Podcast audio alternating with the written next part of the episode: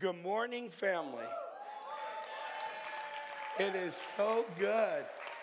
It's so good to be to be back in church and and um, and be able to to do what I am called and love to do, and uh, share God's word. I um, thank you, Joe. I think I'll take that one. I'm, uh,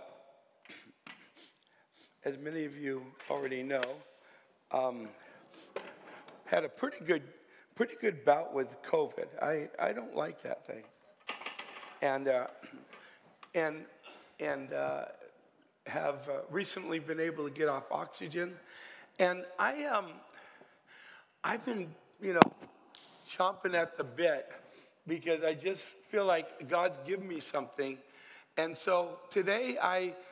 I'm sorry, I, I, I probably, you know, um, normally would have uh, waited a week, but um, you'll have to deal with a raspy voice and maybe a periodic cough.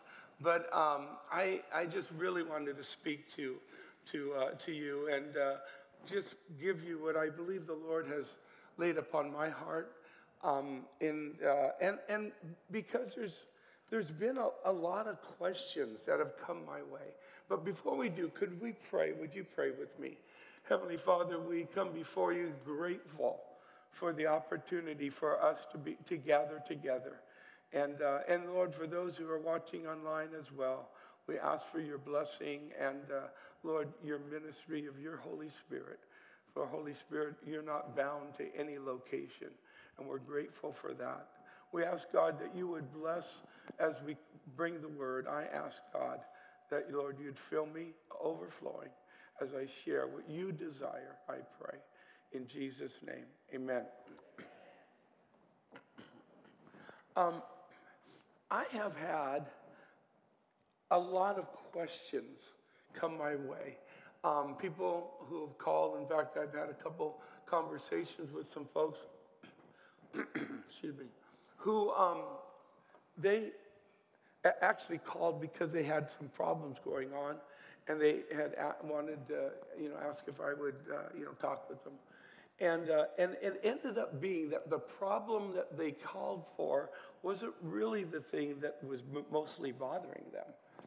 And so we ended up usually kind of going down the road of, you know, the conversation like, where's our country going? And where is God in all of this? And what is God doing in, in this, you know, season, this time? What's happening? And, uh, and, and, and one person said, he said, asked this question is, is God done with America? That was the question. Is God done with America? And my answer is absolutely not. No, no, you, you're, you're not understanding at all. God is not done with America. Could he be? Oh, he could have been. I believe that. I believe God could be. He could have been. It, it's not that we haven't done enough that God could say, I'm done with this country. I mean, we have done some horrendous things, you know, in, in, in our country, especially, you know, in the last, you know, 40, 50 years. I mean, well, I shouldn't say especially because we didn't start off so good either. I mean, we've had some pretty bad things that we've, you know, walked through in, in our, our nation that have been sinful and and harmful and, and all of that. But God's not done with America. And let me tell you, um, I was asking the Lord, and, and, the reason I, I, I, can be this confident in, in, in this, one of, the, one of the reasons, there's actually several. But one of the reasons is because I, um, I, was, I was asking God, not, you know, after the election and things. And I, I was saying, I was saying, Lord, why didn't you answer? Whoa, anybody get shot? Where's our safety team? um, our, I, I was asking the Lord, you know, after after the election and things, I, I, I was saying, Lord, why didn't you answer our prayer? It seemed like we, you know, there were a lot of people praying. And, uh, and the Lord said this to me. He said, I, I did.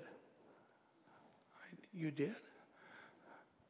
And, and I realize, I, will tell you, I realize that, in, in fact, what I felt the Holy Spirit then asked me, what was the promise that you were holding on to when you were praying?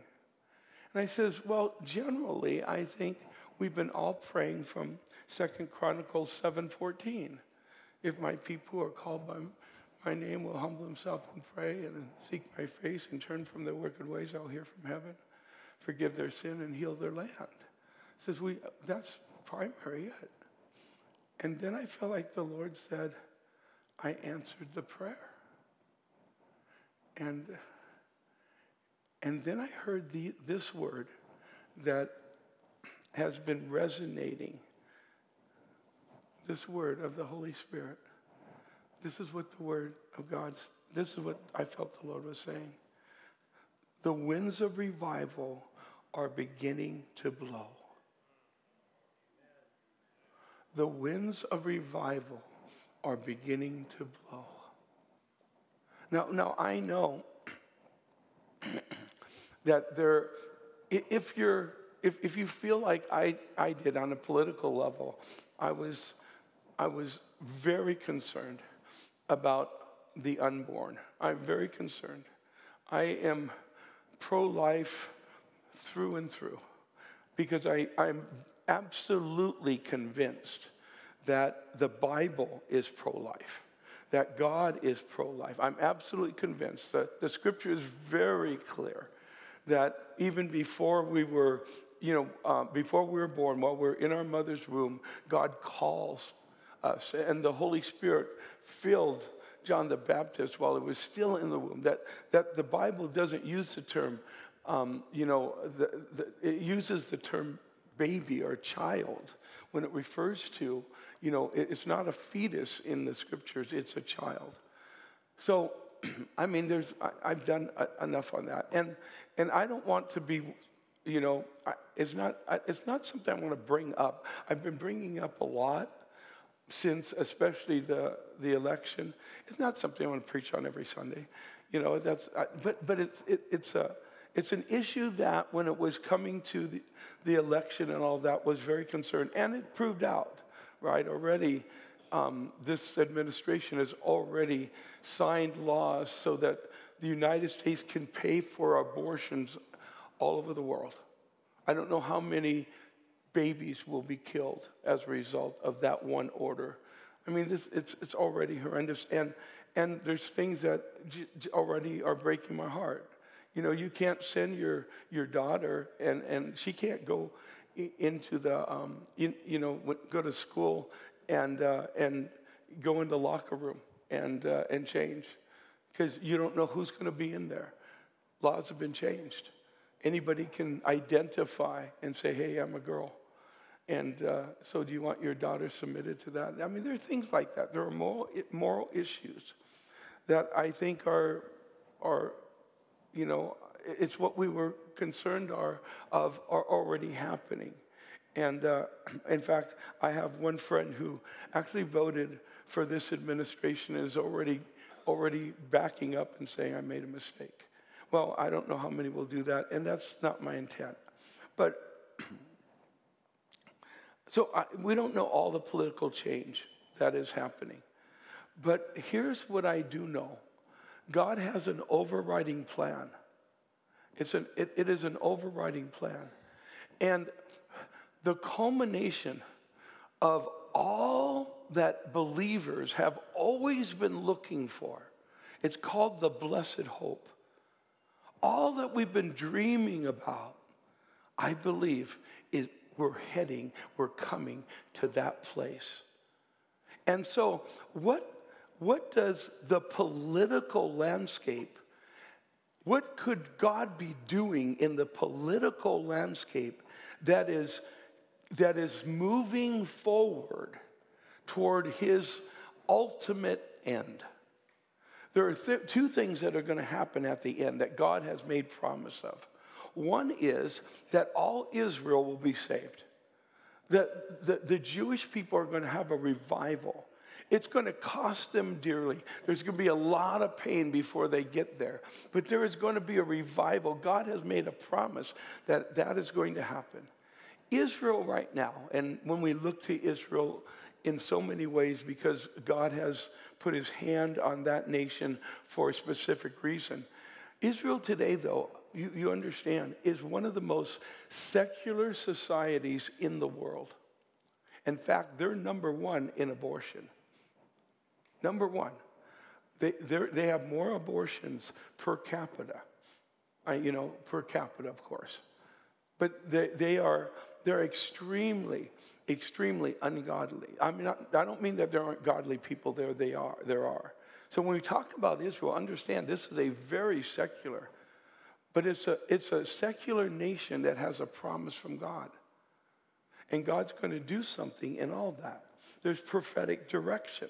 Some things are happening right now. In fact, so much is happening. I'm not going to be dealing with that now, but we will in, in the near future talk about there are changes happening in Israel that are so prophetic, so in line with, with, with what God has said is going to happen. Israel, just this last week, said that they're going to target nuclear facilities in Iran. They're not going to allow any, they, they will target. Now, that's a, that's a difficult task. But they publicly have made that statement. I think they made that statement because of our new administration. And they know that there's, you know, the plan is to reestablish the Iranian, you know, uh, deal. And Israel says you can't do that because if you do that, they're going to have a nuclear weapon. It, it leads them to a nuclear weapon. And so Israel is so against that. So there is a prophetic direction. I, and I don't have time to go through all of that. There's a prophetic direction that is happening. And I really believe that, um, you know, I, when I say God is, you know, God's not done with us, I believe God is going to bless America. But I, I don't believe fully. I, I don't think we've been blessed fully. I think we've suffered tremendously because of some of the sin in, in our nation and the brokenness of families the deterioration of our culture. So many things have happened as a result. I'm, I'm really not sure that this, in fact, this, this pandemic is not, I, I don't believe God gave it to us, but I do believe that God has withheld many blessings and protections against America for quite a while because of our sin. But God is not done with us. And, and I believe he heard the many prayers that said, God, heal our land, touch us. And I want you to know this that no political decisions can stop the move of God and, and what God can accomplish. no laws can be changed. You know, these laws are opening up, making it easier for abortion. That's the goal. That's one of the goals. There's plenty of goals um, that are ungodly in this way, but that's one of the goals. But I want you also to know that with the move, with the move of God, do you think that God can't limit the amount of abortions, even though there's laws that just open it up? Absolutely. What God can do, and, and how do I know? Because I have studied revivals in history where the culture is completely turned around because of the move of God. And I believe we're in a season where that wind is blowing. And I want you to be aware of the fact that more people are, are awakened, or more people are ready to come to Christ. And if we'll be open to the, and, and move forward in the opportunities, move forward in the opportunities. And, uh, and and I got rebuked yesterday. And um, I got rebuked from my wife. we, um, somebody had, had mailed, I mean, they, they got a package. It went, came to our house, the wrong house, and it was for somebody down the street. And so Carol, um, you know, she said, let's go for a walk. And I've been trying to get out a little bit, do some walking. So we went out and we walked together to the house. And I said to her, um, hey, just leave it there on the porch. I didn't want an interaction with the person. We don't know. And, uh, and at that time, didn't know, we didn't have masks on. And, and, she, uh, and, and she says, Well, I, I, I, would like to talk to him. I says, Come on, let's just go. And she, so she kind of, um, she turned around, she walked with me. Um, and, and, then she, and then she said, um, I, I, I did what you said. I said, Well, I wasn't demanding anything. I was just, you know, I wasn't like being an ogre. I'm not. but she said, she said, that could have been an opportunity to share Jesus. Oh. Yeah, it could have. It could have. We have to think that way more. It could be an opportunity to share Jesus.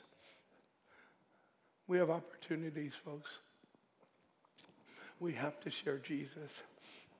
I believe this wind of the Holy Spirit is blowing, but I believe there's a time frame to it. And we have to move quickly. The, the, the nation right now is, people are being broken, absolutely broken, depressed, discouraged. And it's not just because of COVID, and it's not just because of anything that way. It's because sin breaks people, it breaks people's lives. And where sin, sin abounds, grace does much more abound. When sin is at its peak, that's when God can move the most and the best. That's when He does His best work. You understand that? Don't miss don't do like I did yesterday. Be open. So, then, kind of moving on to the next point, it's um, we, we uh, we're looking uh, looking on Facebook, and uh, there's a local, um, I think it's called Anaheim Buzz, and it's a local Facebook group of people from Anaheim, and um, and someone, a lady, uh, on that asked this question. She said, um, uh, is, Does anyone know of a church nearby that does, doesn't talk politics? That's what she said. doesn't talk politics. And that made me ponder some things. I mean, why was she asking that question? What does she mean by that? And I started to think of the fact, and, and um, the, the, how the church, we have not talked about politics. Uh, I'm not talking about us. I bring up things at times. Um, I'm not political in, in you know, most of the things that I talk about at all. We're, we, we get into scripture. But the church made a decision quite a while ago that, that I'm not talking about our church, I'm talking about the church in America, made a decision quite a while ago that they would not get into the political arena. In fact, the tax exemption, um, you know, so called tax exemption rules say that um, the church can't actually endorse a certain candidate. They can talk about subjects, can't endorse a certain candidate. That, that is unless you are on the other side of the aisle, then you can talk all you want and endorse anybody. But, but the, the point is, and when I say that, I kind of cringe that I even said that because I do not believe either our church or any church should be fully associated with one party. We're, we're about issues, not a party. And though maybe there are some primary things right now that I certainly have um, been pretty clear about, um, I don't think we should ever be considered a party, but we should be considered about the issues. And remember this all laws are legislating morality. All laws are legislating morality. And not only that, this is going to shock some of you. Jesus was incredibly political.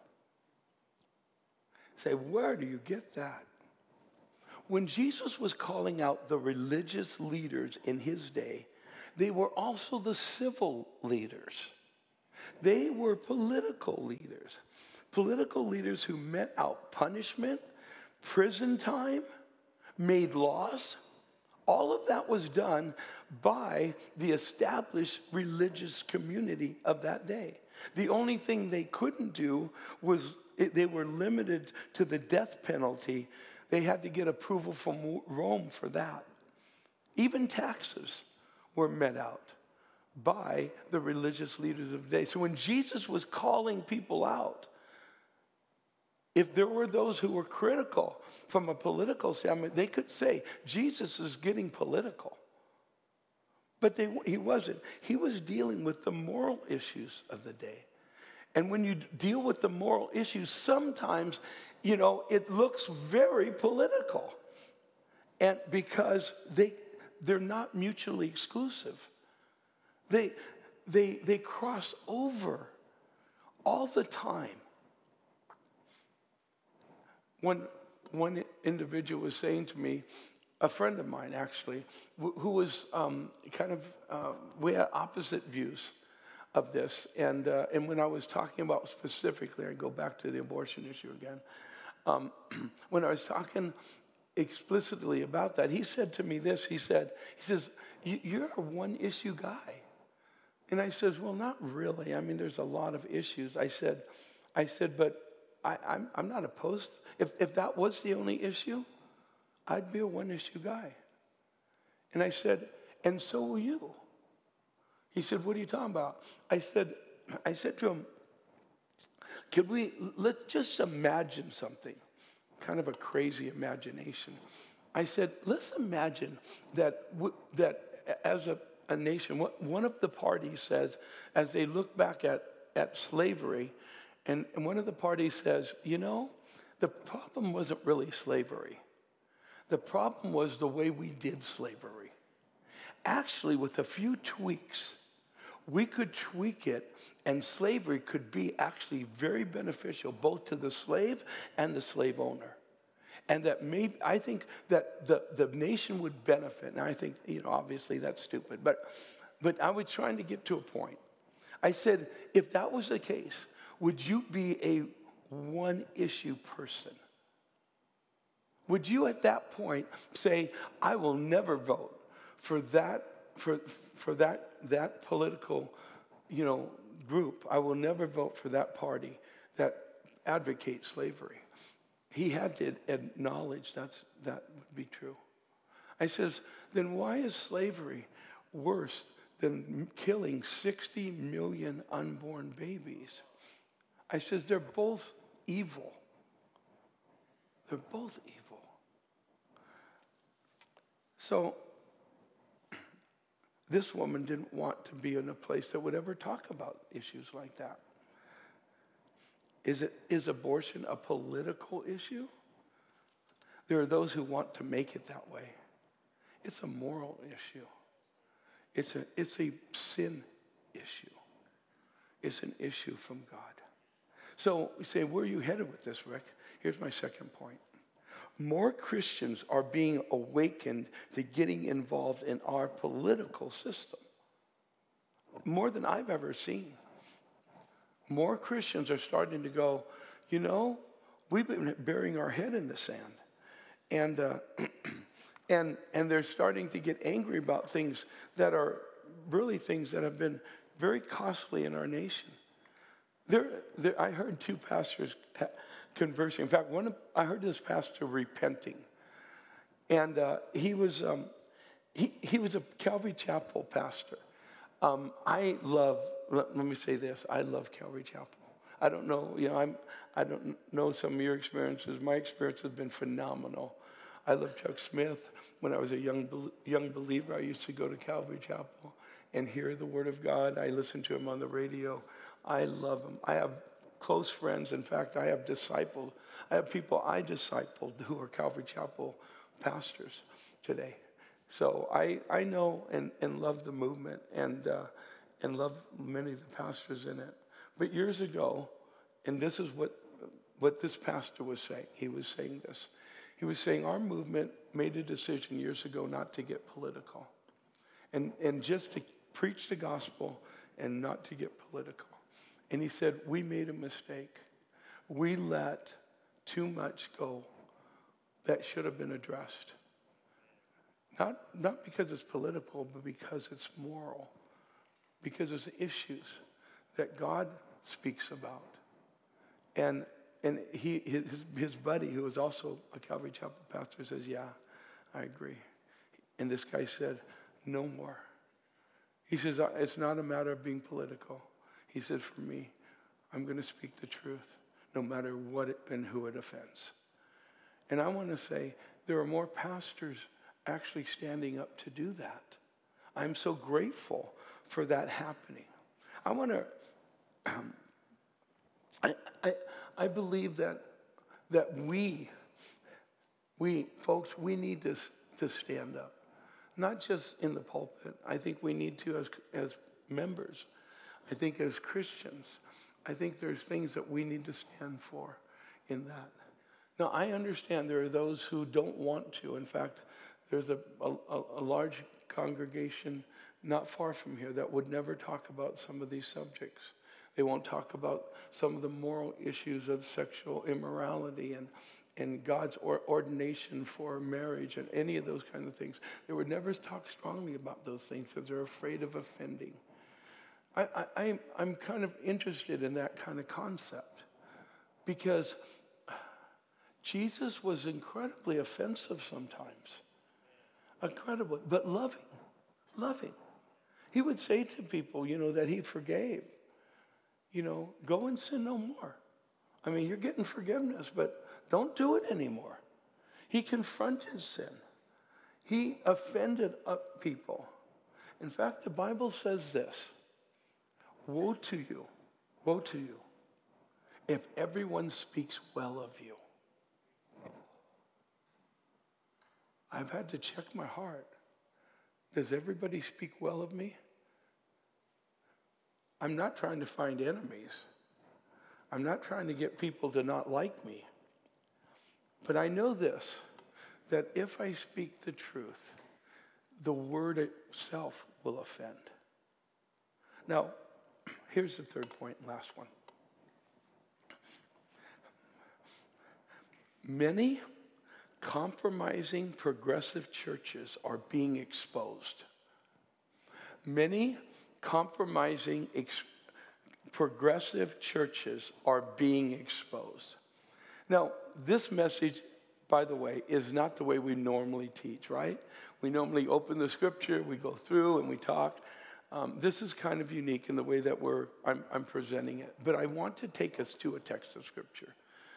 We always got to get in God's word. And this text is really about that. And it's in 2 Timothy chapter 3, verse 14 is where we're going to be. Okay? It says this.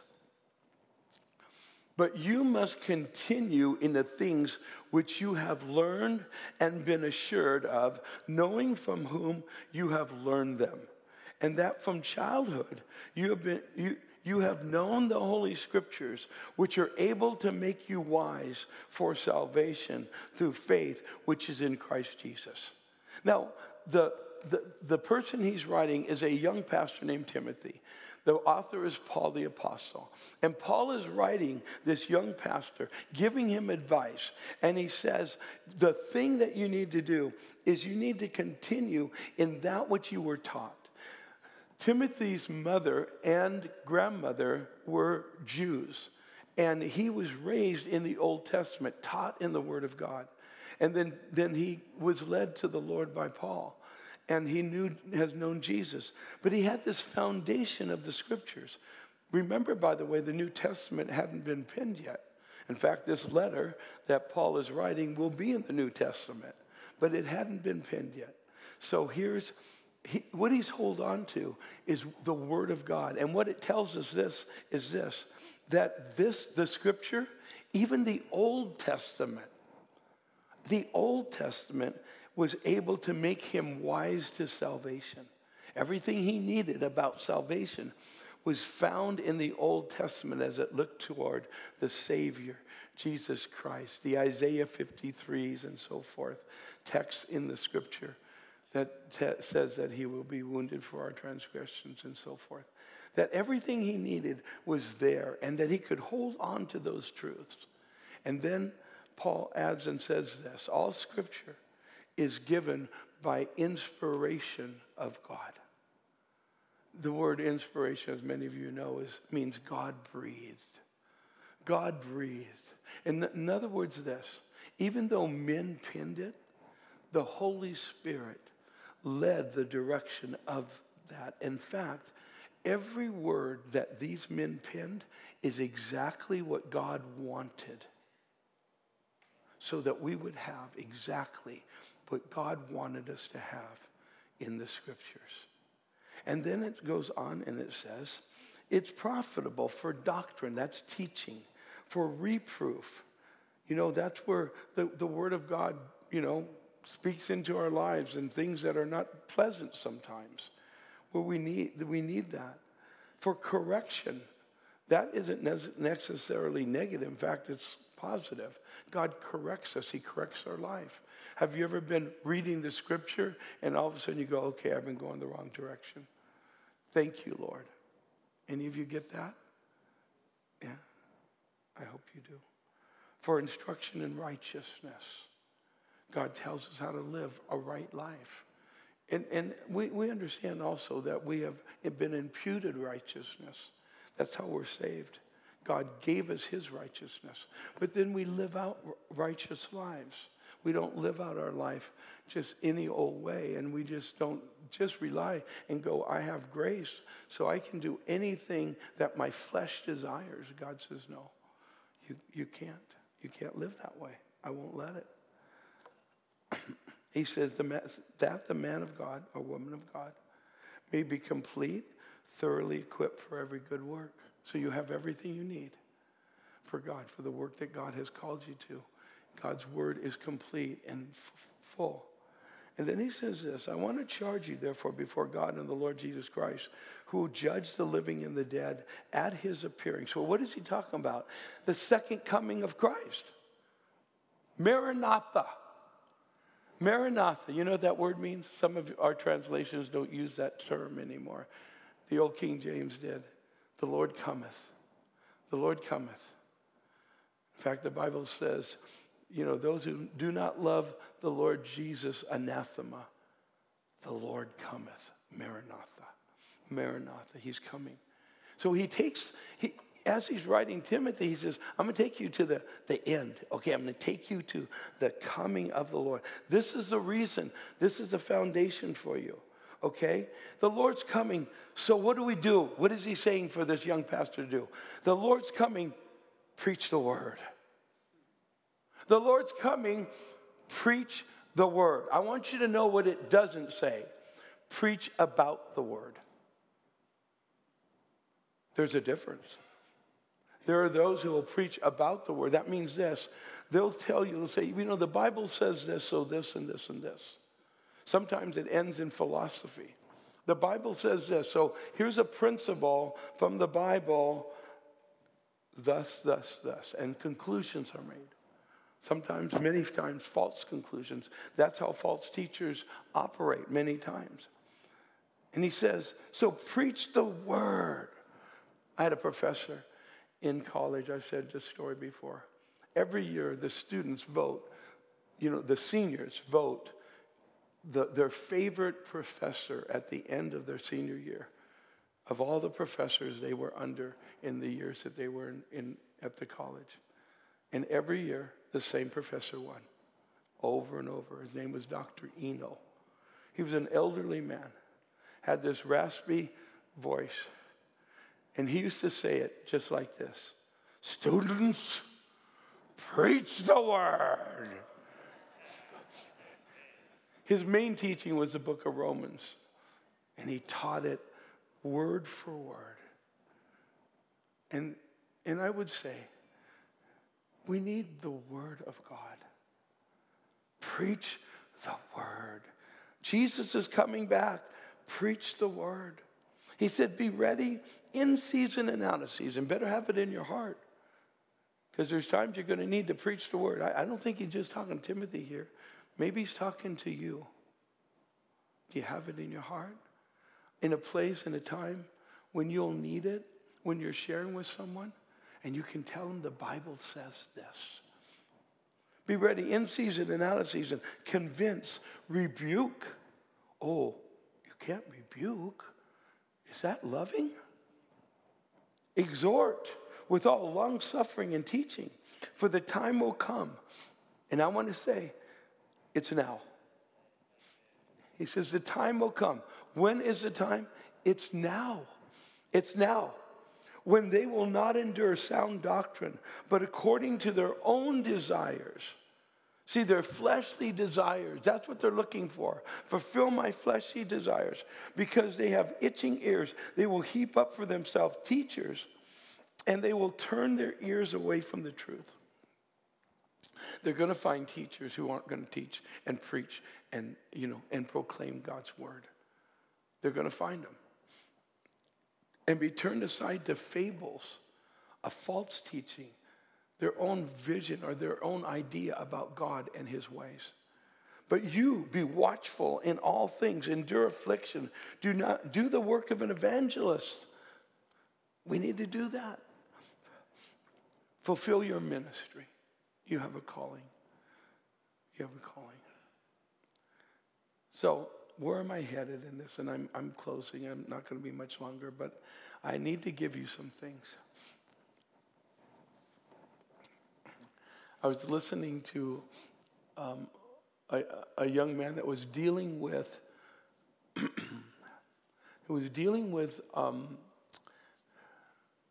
the, these celebrity pastors who had fallen, these worship leaders who have had blogs and great followings, and, and these influencers who also, many of them have, you know, their blogs and their Facebook or um, their, their YouTube channels and all of this, who have in recent times fallen. They, they not just fallen, some of them have fallen, some of them have rejected their faith. And there are many, many followers that were following these, these folks. And, and, uh, and he was talking about this, and he wrote this, this article. Um, and I just, I, the whole article was good, but I lo- love the title. The title was, was Let's Make Pastors Uncool Again. and I said a healthy amen. amen. We, we're, we're not supposed to be celebrities. We're supposed to be simple teachers of God's word. And there are so many that will compromise simply because it adds to their following. If they can compromise and not offend anybody, anybody can kind of be part of this whole thing. But it doesn't mean that they're teaching God's word. Some of them are phenomenal, inspirational teachers. They're, they're, they're, they're phenomenal you know, in, in their giftings. And they get these huge followings. And I'm not against biblical teaching that brings huge followings. It's not the size of the, the following. I don't care about that. What I am concerned about is that there are these people who, who really, they're celebrity Christians. And then you find out later they've left the faith. Or they've led, the, the, they've led churches into compromising places that, in fact, come to the place of denying Jesus as he who he, who he is. So here's a few things about them. These, they, they, this guy made this comment, the same guy. He made this comment. He said, because there was this particular um, worship leader who had, um, man, he wrote quite a few songs and has this big following. And all of a sudden, he was he kind of disappeared for a while, and then he came out and he says, "I no longer believe in Christ. I'm no longer a Christian." And um, and and he, and he went on and said, I, "I just can't get past. I can't believe." That a loving God would allow the suffering that happens in the world today. Oh, that's something that grieves everybody. Everybody has to kind of deal with that. And this guy made this statement, which I thought it was great. He said, You mean after two decades of spouting your Christianity and, and blogging and teaching and telling everybody, You never dealt with the problem of pain in the world? Says, where you been? Says, that's the first thing you should have talked about, you should have learned about. When I was in college, one of the first things we dealt with the problem of pain. We, we, we studied many books, but C.S. Lewis's book, The Problem of Pain. But there are hundreds of books written on that someday. And the guy said, Are you so shallow? I mean, he was really harsh, but I think the guy deserved it. He says, Are you so shallow that you've never dealt with that subject until two decades later to say that you're not a follower of Christ? You, don't ha- you didn't have enough to get started. You should have never got started. You should have found someone you followed and learned instead of in your arrogance. You know, and it's interesting um, because um, I was listening to Sean, Sean McDowell. I don't know if you, any of you have heard Sean McDowell. Um, Sean McDowell is, uh, he's a, um, he, his, his father was a famous apologist, just a great but I think Sean is actually a better communicator than his dad. His dad wrote 150 books. Um, Josh McDowell, tremendous, tremendous man of God. But, but if you ever get a chance to get your hands on anything Sean has written or listened to, I encourage it. And I usually don't pick out certain, but I've listened to enough of what he's done to say this guy is um, he, he's good. He's real good, and he's a he's a great he's really good as an, a, as an apologist. But because of not only his status in that level, but because of his ability to communicate, he's actually connected with most of these guys who have at one time been these influencers and then they backslid and, uh, and or, denied the Lord completely and became atheists. And uh, he, he said it this way. Right? He said, excuse me, I got shot again. he said, of all the so called deconstructed Christians. I want you to hear this. Of all the so called deconstructed Christian leaders, not one could, could recall a time when they ever got revelation of their sin and went through a time of true repentance for sin. He said, all of them that their story, and, and I heard several of the stories, in fact, from the mouth of these folks as I was just doing a little bit of research. Um, he said that almost all of them said things like, Well, I went to camp and I had this great experience and I felt good and felt like God and, and I wanted a relationship with God. And I went down this road, you know, of trying to be a Christian. And, you know, some said I, I fell into, you know, a, a group of Christians. They were wonderful. I felt good being around them and all of this. And that's how I became a Christian and all of this. And not one of them said, God broke me. I came to a point where I knew my sin had broken my life, that I needed forgiveness desperately, and I had no hope without God. They never went through the process of repentance. They never went through the process of understanding that their sin had separated them from God and come to the place of brokenness. It was all about the thrills. And so, when the God that they imagined existed didn't do for them everything that they wanted or didn't approve of the things that they wanted to do, then it was easy to pull away from him.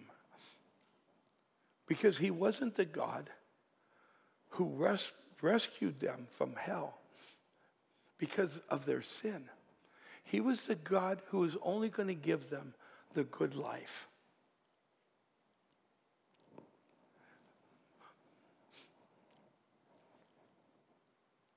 Folks, the truth matters.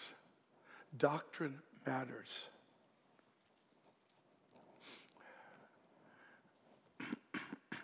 Here's a list, and I'm done. Well, I'm almost done. I'm over time. But hang with me, I haven't preached in six weeks. Or five weeks. Okay, here it is. This is where progressive churches go. This is where they're headed. Now, all, not all of them have all these.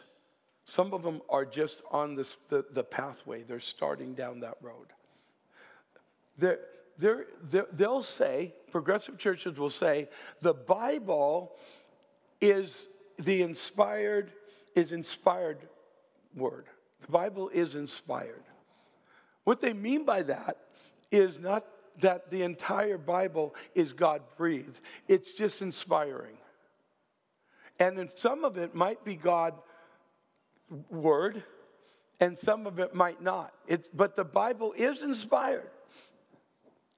And they would even equate it in some cases with a good book that somebody has given that had some, maybe some thoughts in it that were in, very inspiring. They would equate that. But you'll hear the same language. In fact, in the pulpit, they'll say, the Bible is inspired. What they won't say is that the Bible is inerrant. See, the, the, the, the, the, the, the, the Bible is not just inspired, not in the way they say it, it's God breathed. Every word is what God wanted, but it's inerrant. It's exactly what God wants, and there's no errors to it. Now, I know the secular world will say, well, the Bible contradicts itself. No, it doesn't. People who really know the Bible, no, it doesn't. They might, they'll pick a scripture, but they don't know the, the ins and outs. They don't know the, the, the, they don't know the, the details, and they, they certainly oftentimes don't know the, the, the, the facts of it. Like, I, I remember being confused because the Bible says that God would take Israel into Egypt for 400 years. And then another Bible says, another portion said God will take Egypt, uh, uh, Abraham, I'm sorry, into Egypt and children of Israel into Egypt for 430 years. Well, well I, I was confused. And the guy who, who was confronting me with it, you know, I was at that time, I was young in the Lord. I didn't know. I didn't know the fact was that God had told Abraham 30 years earlier. See, and that that 30 year gap had to do with the timing of, of when God said it one time and the time God said it another. I, it, there, there's so many things in Scripture that, that people can take. But if you know the scripture, let me tell you, the Bible is inerrant. There's no error to it. But, but, but these churches, these teachers, they, they teach a new age view of love. Okay, new age view of love is this. Everything, in fact, I've heard Christians, even in our church, lean toward this. A new age view of love is is a, a, a view that everything has to be in harmony with everyone, agreeable, never disagree. Uh, the, the, the operative word is unity. It's all, we have to all be in unity. Well, Jesus taught to be in unity. He prayed that we'd be one. But, but that we would be one under the truth of God's word under the truth of God's word. Well, this so called love is I will never disagree with you. In fact, if you tell me, you know, I, I you know, I'm just trying things right now. I'm giving, you know, I'm giving a different, I, I want to do a different drug every, every month until I find the drug that I like the best, you know. And you go, wow, that's wonderful. You know, just, just try not to hurt yourself, but just love you. I'm, I'm, you know, I understand what you're going through. And uh, if you just, you know, want to, maybe there is a drug out there that will make you feel better. I know, I know that's an extreme, but that's that kind of new age love that is being taught. We'll never confront, never address. No, don't. Don't go down that road. You'll destroy your life. That's love. That's love. That's the biblical view of love. You will find this other view of love oftentimes in these, the, these kind of things. See, it's unity, oneness at all costs. In fact, they will sacrifice good theology on the altar of unity. Jesus is a way They, they, they, they might even say, listen, you, if you come to Christ, Christ is a way of salvation. No, he's not. He is the way. He is the only way. He is the way, the truth, and the life. No one comes to the Father but by him. He who has the Son has life. He who has not the Son has not life, but the wrath of God abides on them. That's the Bible. That's the scripture. That's the truth. Universalism is a direction they're headed. They not, aren't all there, but many of them are directed toward universalism. That is the idea that you really don't need Jesus, that God has, Jesus has died for the entire world. That means that everyone is saved. That's not what it means. It means he paid the price. But the Bible is very clear about what has to happen, that you must believe in the work that he has done. The wrath of God and hell are not literal, they'll say. Jesus is not the only way. Jesus didn't die to satisfy God's wrath. He satisfied, he died to satisfy our wrath so we won't feel so guilty. See, these things come out. All religions are the same. No, you're picking a God. No, they're not all the same. We're, here's one I've heard several times you will either use the Bible to interpret Jesus or Jesus to interpret the Bible. Now, to say use Jesus to interpret the Bible, that just sounds so good. It sounds so good. Yeah, Jesus can interpret the Bible. One, one writer was saying this. He says, I, I go to, he said, I go to the Old Testament and I find something that bothers me. And what I do is I pray and I say, Jesus, is this your will here? And, and he said, Jesus said, What do you think, son? And he says, No, Lord, I, I don't think so. And Jesus says, You're right. That isn't my will. So this guy's imaginary Jesus tells him that the Bible in the Old Testament, in these places, isn't true. Isn't true. So he interprets the Bible through Jesus or his mentality or his idea of Jesus. Let me tell you what Jesus said. Jesus said directly, you, he was talking to the Pharisees, he says, You search the scriptures, for in them you think you have eternal life. And listen to what he says These are they which testify of me. In other words, he says, they say who I am. They say who I am. See, so Jesus. And then lastly, and this is the last one the name of God you worship doesn't matter as long as you worship God.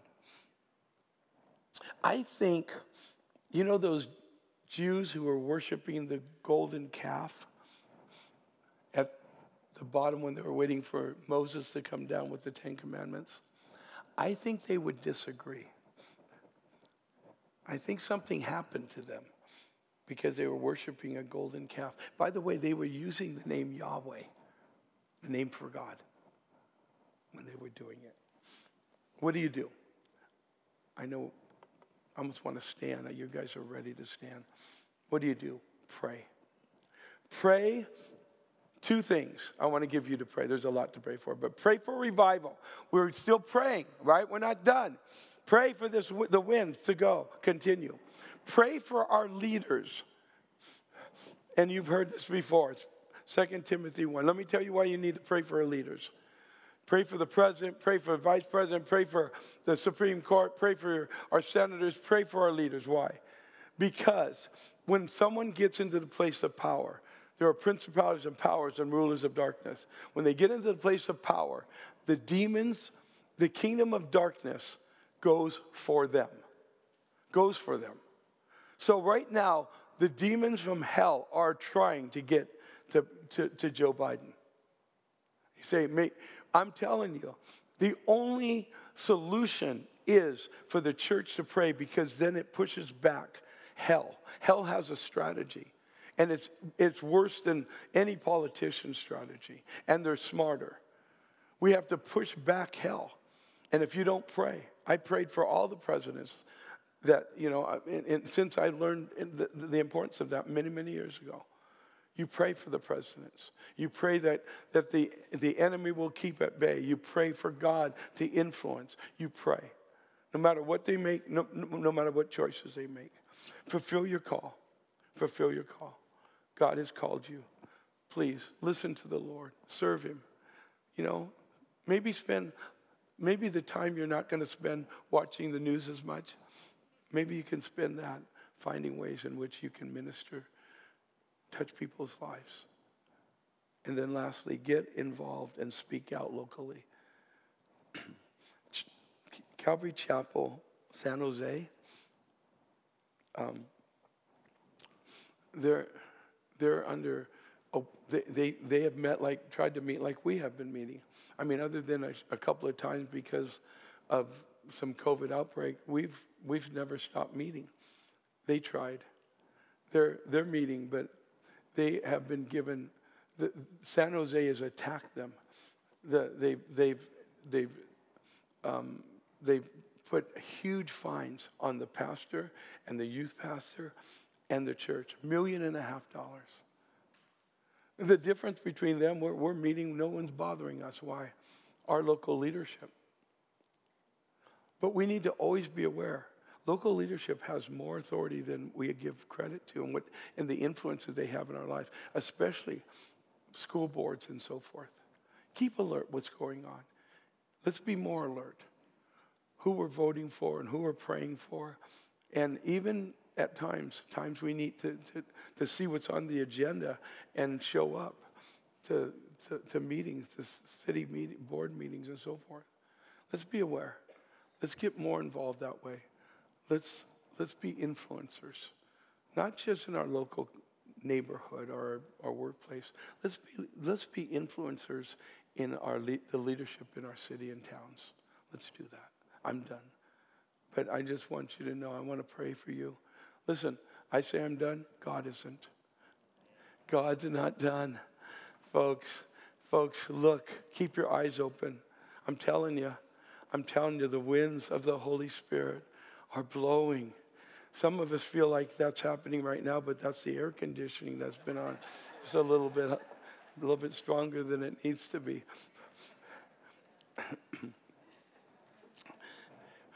You might need to bring your parka next week. I, I we'll, we'll fix it. Father, thank you. We love you. You're such a good God. Lord, you're so powerful. Lord, we're on this ride with you. It's fun to watch what you're doing.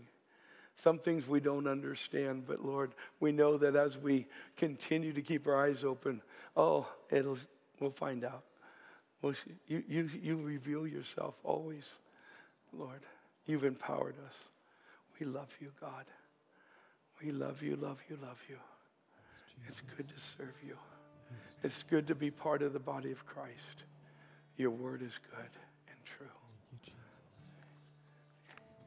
Oh, let's worship him. Thank you, Jesus. Thank you, God. Bless you, God. Yes, Lord, we want to, I love that word, the winds of revival. We want to partner with you, God. We don't want to miss what you're doing. We want to prophesy this morning.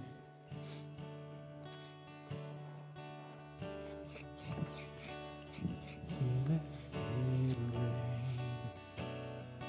Let it rain. open the floodgates of heaven. Oh,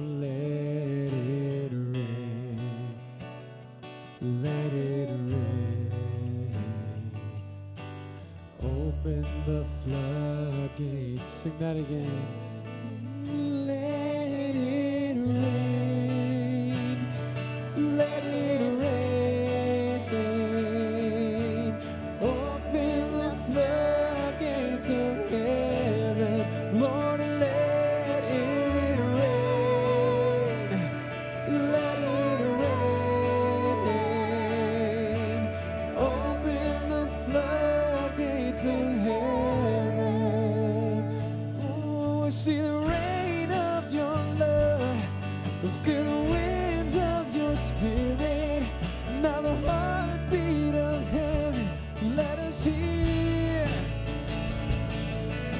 Feel the rain of your love.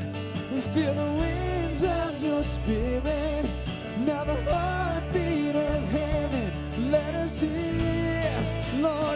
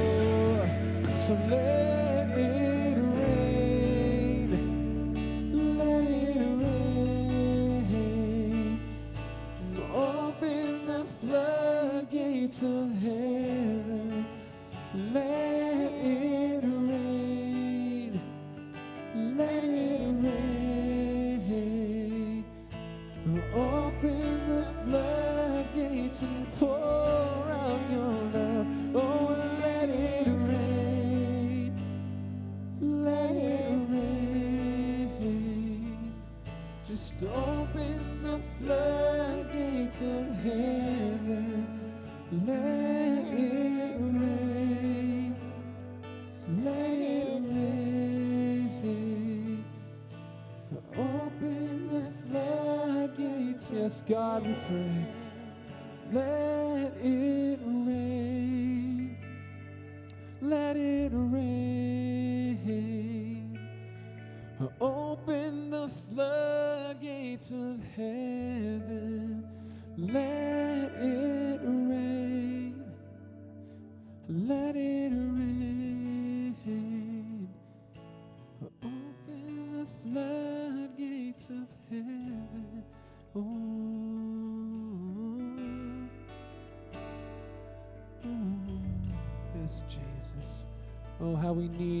Presence.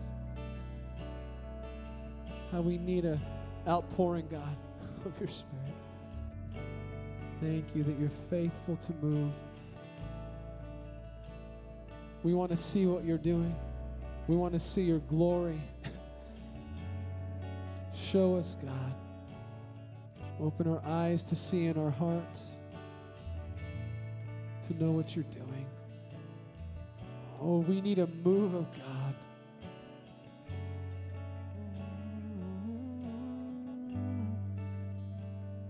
Do that, Jesus.